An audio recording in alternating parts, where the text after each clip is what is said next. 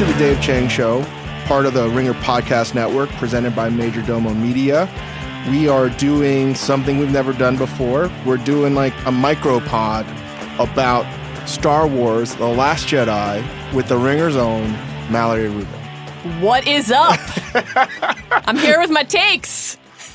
So the reason why I thought this might be a good idea, because we literally didn't plan this. We just were talking about the Rian Johnson pod that we just did with Karina Longworth.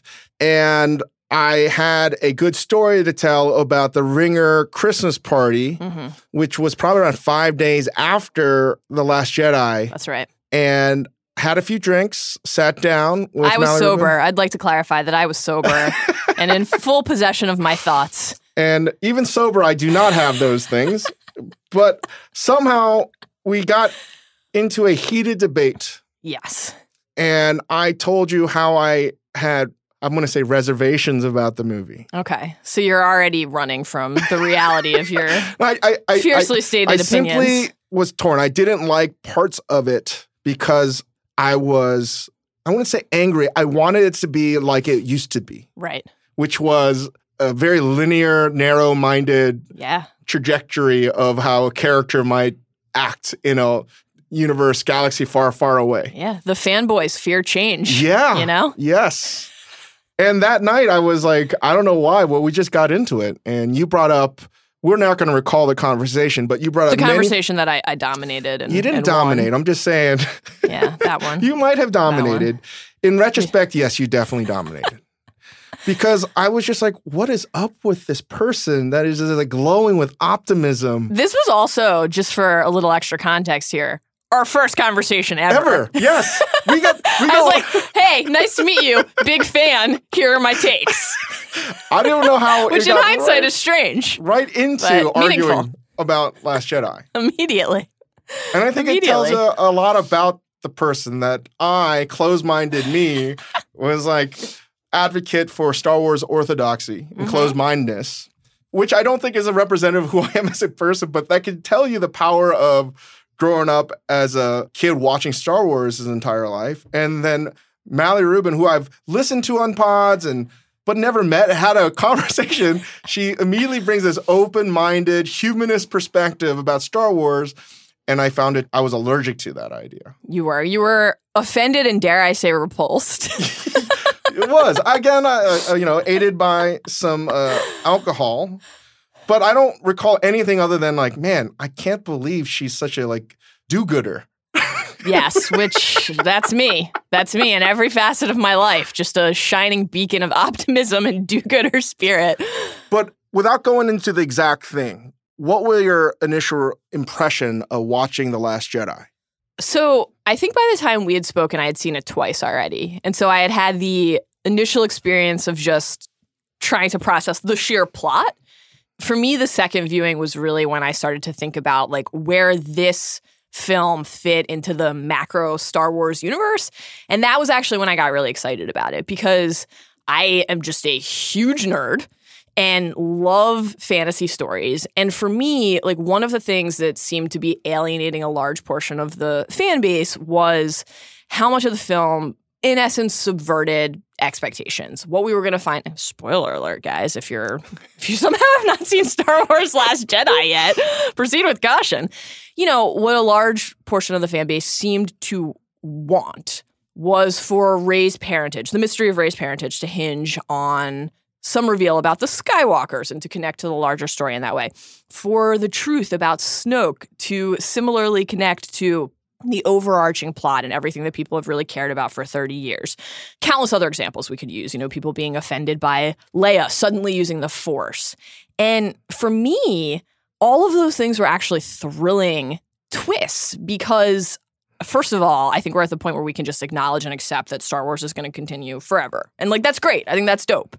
But I also think that if it's going to continue to excite not only people who have loved the story for decades as we have, but a new generation of fans, something has to change.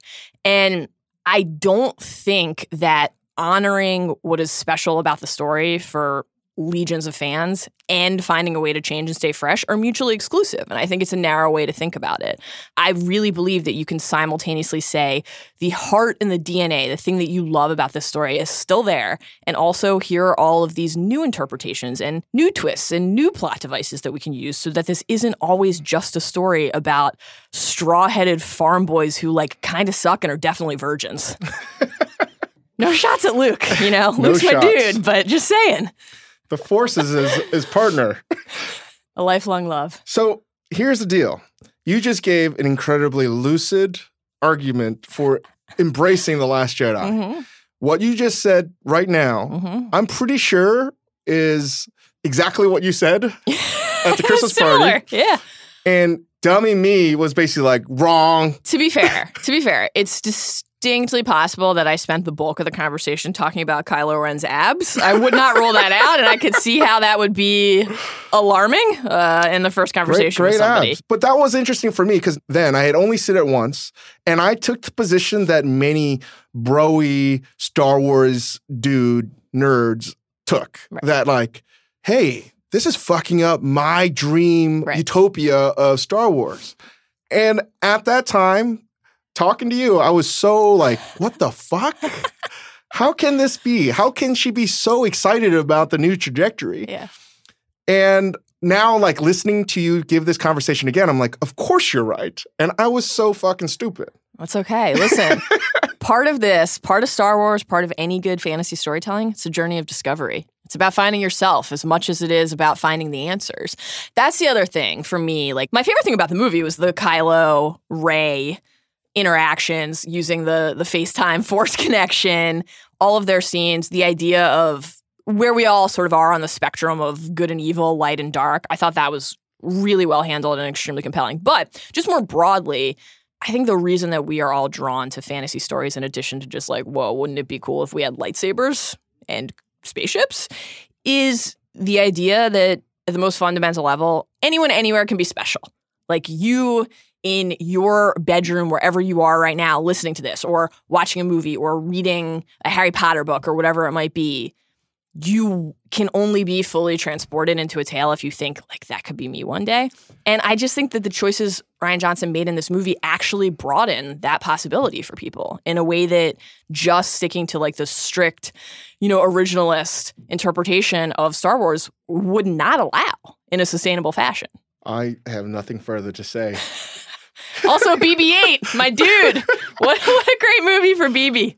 Yeah, it's amazing to me because I think I represent probably a good portion of the people. And I am friends with Rian. And it was so hard for me. And once I watched it again, so I saw it three times in the movie theaters by Okay. myself. Okay. And then subsequently on every air cross country trip and on iTunes, I've seen it probably like a dozen times now because Wow. like I'm reminded of my narrow mindedness of that first time. And I'm like, Right. man, I'm so stupid. And then if you look at all of his films in the past, from Brick to Brothers Bloom to Looper, he's never done anything that's a conventional Right. archetype narrative for anything he's ever done. Right. So I think he was the perfect director to turn Star Wars on its head and give it a trajectory that, like everything you just said, it's like it's about hope, it's about openness, it's Totally. about inclusion, it's about telling anyone. That's like the best story you can give is like, hey, you can do it too, right? Right. Killing the past, that theme of killing the past, and in sort of the very specific sense that applied to the characters in the story, and also the meta sense about setting yourself up in life and in art to create something new that's meaningful to new people in a new way. I think that's awesome. So I have nothing further to add. That's why I was so I was like, if Mallory's available, I want to like carve out this like moment in time of I had like just stupid thoughts about the movie, and now I see it clearly.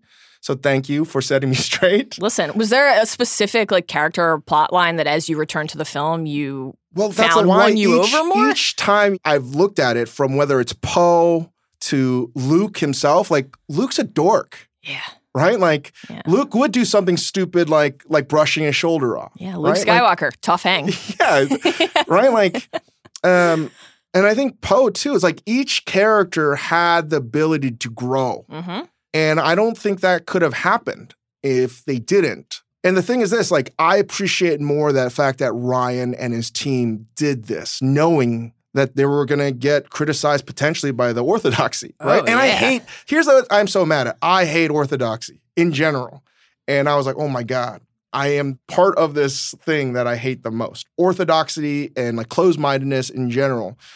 And each of these characters had like a moment of growth, and to Right. do that in like a two-hour film with already preconceived notions about each character, I was like, man, he could have done an easy make everyone happy Totally. he chose to do the most difficult decision. Yeah. And I don't know if that gets enough credit. And if you're a real Star Wars fan, if you really, really, truly love the Star Wars universe, you need to see the other perspective if you did not love Last Jedi from the first go round. I totally agree. I think, you know, I don't want to sound like too cheesy here, but like I do think it's kind of a brave choice to say people are obsessive about Star Wars. I don't know if he knew that he was going to be facing like literal petitions, but you have to know if you have any awareness of how culture is consumed in this point in our lives that you're going to face a barrage of tweets and Reddit threads and message board nonsense. And to be able to say, this is the story I believe in, this I think is the best choice for not only the movie I want to make in this moment in time, but also the franchise as a whole. I think that's the other risk, like when you have franchise creep and like a perpetual expanding universe like you do with Star Wars. All these different people are going to have their hands on certain adaptations and certain creations. And if they're only all thinking about their own movie or their own TV show or their own amusement park or whatever it might be, none of it will connect. And so that was the other thing that was impressive about this to me is it simultaneously functioned on its own as a standalone film and it sets up countless possibilities that I don't think necessarily existed before. Can I tell you, after multiple viewings, the scene that I am most impressed with is when they're at the casino, which I think is Mhm. a lot of people are like, I don't get. Yeah. there's a moment where they're like, wait, they're making all this money by making arms that's supplying both the rebel forces Right. and the empire. And that moral ambiguity was like, whoa, that's in Star Wars? That's crazy. Totally. And I don't know if people are prepared to talk about that. Yeah, I think that again, that was one of the things about the film is like it actually moves away from a strict good versus evil trope, and I think embraces or at least asks you to think about that idea of that moral ambiguity in the gray area in between, where maybe the good people and the bad people actually li- exist, and certainly in this moment in time in our lives that is worth thinking about. And i think that if a, a movie can get people thinking that way then it's not only entertaining but it's an effective piece of culture. And that's awesome. That is awesome. So that's why I think everyone should watch it again because if I I know I'm not the only dummy out there that had opinions about The Last Jedi from the first initial watch, but having watched it several times, I think it's something that I do believe it's probably going to be right up there with Empire. In like 25 years, people are going to look back at this and be like, oh, it's one of those things that happened in art that was misunderstood simply because it was ahead of where people actually understood themselves to be. Right. And it wasn't it wasn't what they expected. And sometimes when something's not what you expect, you don't realize that you even wanted it. Also, here's the other thing. You can still just watch it and say, holy shit, the throne room scene is incredible. And the sound effect of Holdo light speed jumping into another ship is like a transcendent moment in film. And that's okay. You can also just watch it and say Star Wars is fun. And when they ride the old speeders out for the attack and the cranberry minerals kick up into the air, like it looks amazing and it sounds cool and it's fun. And if you want to watch it that way, that is totally fine too. There you go. Thank you. Hey, I'm going to just quickly at the end here just channel my inner Tywin Lannister voice. the battle is over. I have won. he says we on the show, but you know, Thank you. editorializing Thank a you bit. for setting me straight. hey, thank you for having me. Thank you for opening your mind and your heart. Ah. Thank you for listening to this micropod, the first that we've ever done because it was not planned and we did it without any uh, idea of what we were doing whatsoever. So, thank you to Mallory Rubin. And if you want more of Mallory Rubin's takes on The Last Jedi, please check out Binge Mode with Jason Concepcion.